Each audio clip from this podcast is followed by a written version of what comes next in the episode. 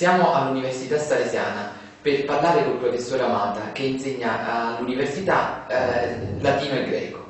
È stato per tanti anni preside della facoltà di letteratura latina all'Università Salesiana. Col padre vogliamo affrontare il problema del latino.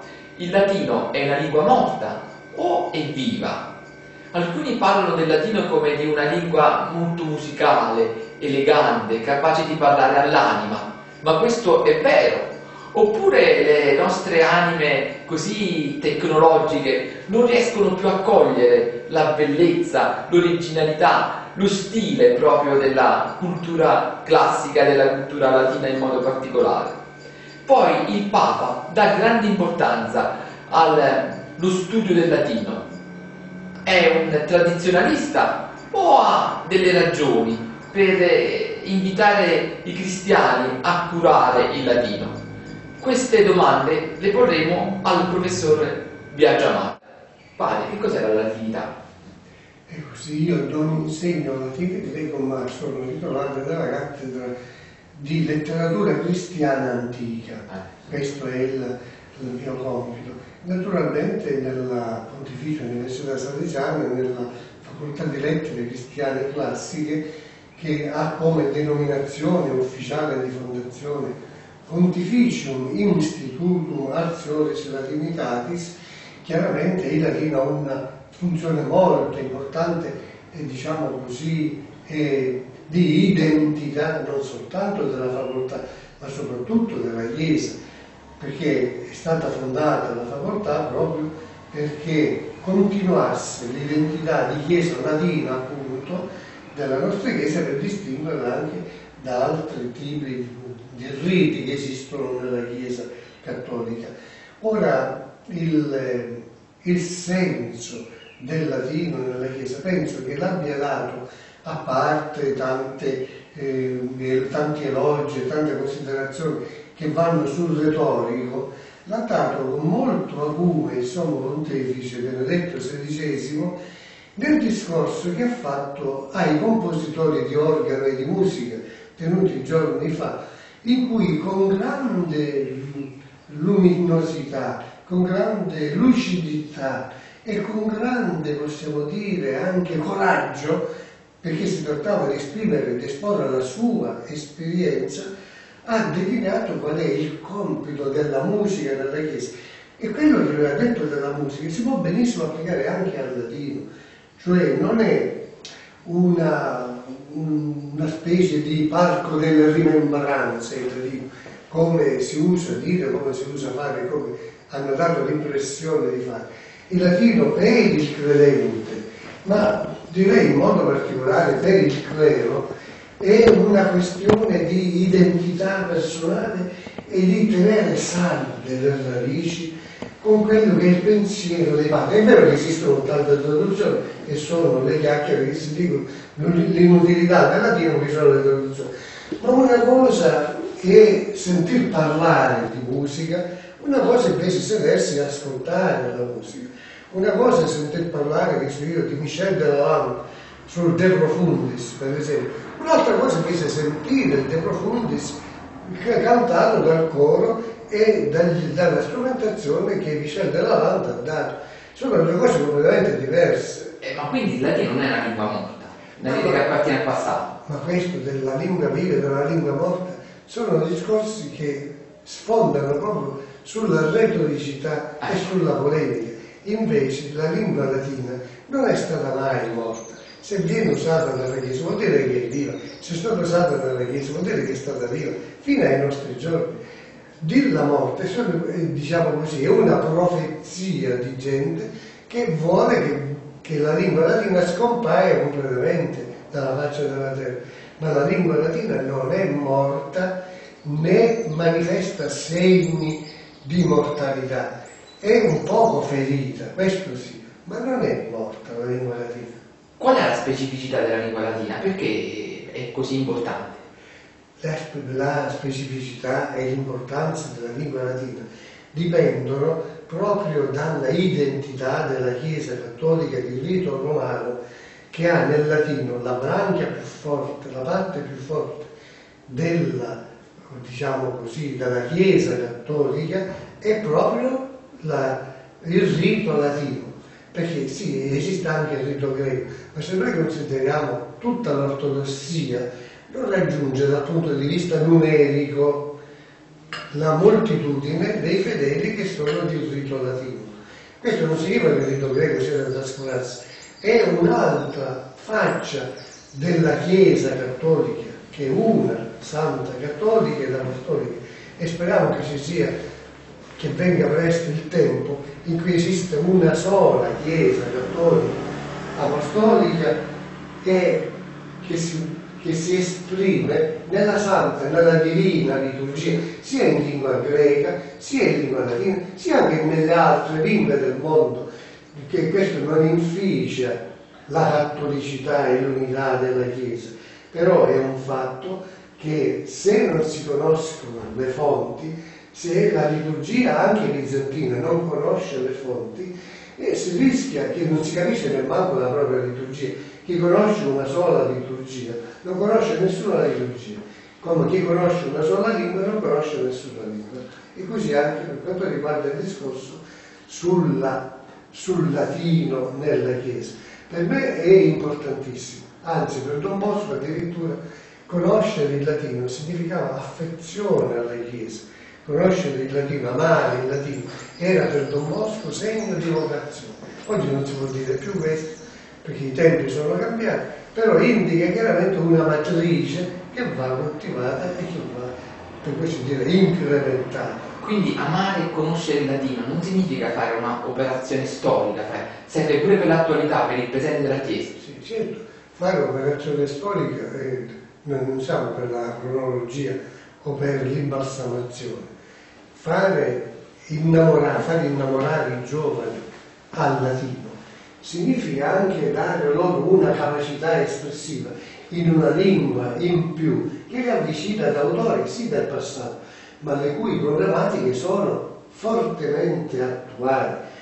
E lo sforzo nostro del Pontificio Istituto della Storia Straordinitatis, dal punto di vista statutario, era quello di insegnare il latino e parlare il latino in modo che i giovani potessero esprimersi anche in questa lingua come lingua viva. Ci sono degli istituti, ci sono degli esperimenti, ci sono delle scuole in cui veramente si insegna il latino, il latino e anche il greco, antico in greco, antico. Io posso mettere a disposizione anche dei volumi fatti da un grande centro, di cui posso dire anche il nome senza bisogno, non è fare propaganda, ma merita la più grande lode, più grande lode, il Vivarium Novum in cui c'è un docente, c'è il presidente, c'è con l'animatore Luigi Miraglia, il latino Aloysius Mirabilis, il quale veramente ha dato impulso a questa tecnica, a questa metodologia, a questa razza e via, ed ottiene risultati strabilianti per, per, per, i giovani di ogni lingua, popolo e nazione. Ci sono messicani, ci sono poeti, ci sono russi, ci sono arabi, ci sono inglesi, da ogni parte del mondo vengono in questo vivarium e non conoscendo l'italiano si esprimono e parlano il latino da quando si alzano fino a quando tramonta il sole. La scuola viene tenuta in latino quando si tratta delle littere latine, viene tenuta in greco se si tratta delle littere greci e sono bravissime a rispondere, a parlare, è un vero amore colloquiare e parlare con questi giovani. Il latino ha una musicalità. Eh... Cioè, poi c'è il fatto anche della metrica, la, la lingua latina non si può leggere, la lingua latina si deve declamare, elata voce, dico ai miei alunni, parlare a voce alta significa anche entrare nella musicalità della lingua latina quando noi leggiamo il brano di Agostino, Preiudicis, ecco, tutto il mondo è pieno di giudizi temerari. Temeraris iudicis plena sunt omnia, de quale sperarelimus subito convertitur et optimus. C'è una bella musicalità nella frase. Ma musicalità che indica classe, indica eleganza. Indica classe, indica eleganza, indica anche quello che si chiama galateo della parola. Oggi non esiste purtroppo il galateo della parola. La parola nel senso suo, e qui finiamo la nostra conversazione, se no la gente si annoia, qui vedo che tutti stanno dormendo qui davanti. Quindi la, la, la parola bisogna usarla in con aristocrazia. Dicevo, se io mi impadronissi del mondo, ripristinerei il significato delle parole. Per noi cristiani questo è bellissimo. Ripristinare il significato della parola, in latino verbum, in greco logos, significa ripristinare la missione universale del verbum scritto con la lettera maiuscola, del logos scritto con la lettera maiuscola, della Sofia, dalla Ghia Sofia, dalla sapienza divina che ha dominato, che domina le chiese bizantine, le bellissime chiese normanne che sono state costruite alla riconquista dei, della, della civiltà occidentale di quelle che erano invece le occupazioni da parte del, dei musulmani, da parte degli arabi. Una parola bella e elegante, parla all'anima, arriva in profondità. Certo, certo, descendit eh, all'intus, cosa dice Sant'Agostino? In te ipsum re, rientra in te stesso. E questa è la parola silenziosa che arricchisce il cuore e lo spirito. E arricchisce sempre di più il cuore e lo spirito. Quindi la parola nasce dallo spirito e arriva allo spirito, al cuore e allo spirito. E poi ritorna arricchita della redenzione del verbo, della musicalità del verbo e parla al cuore. Finiamo con Sant'Agostino perché mi pare che tu hai molta voglia di chiacchierare. Sì, certo. Finiamo con le cose, le parole di Sant'Agostino. No. Dicevo così ai suoi fedeli. Io per farmi ascoltare devo alzare la voce, ma il verbo, il verbo silenzioso, ci parla col suo ineffabile silenzio.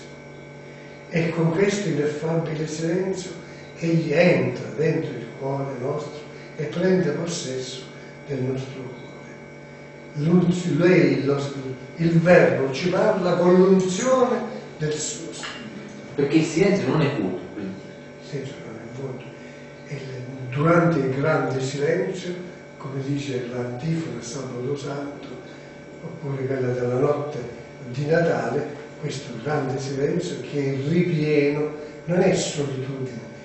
Il silenzio non è mai solitudine, perché è ripieno del mistero divino, ripieno dell'onnipotenza divina, che attira a sé ogni cosa e vuole spazio per poterci parlare.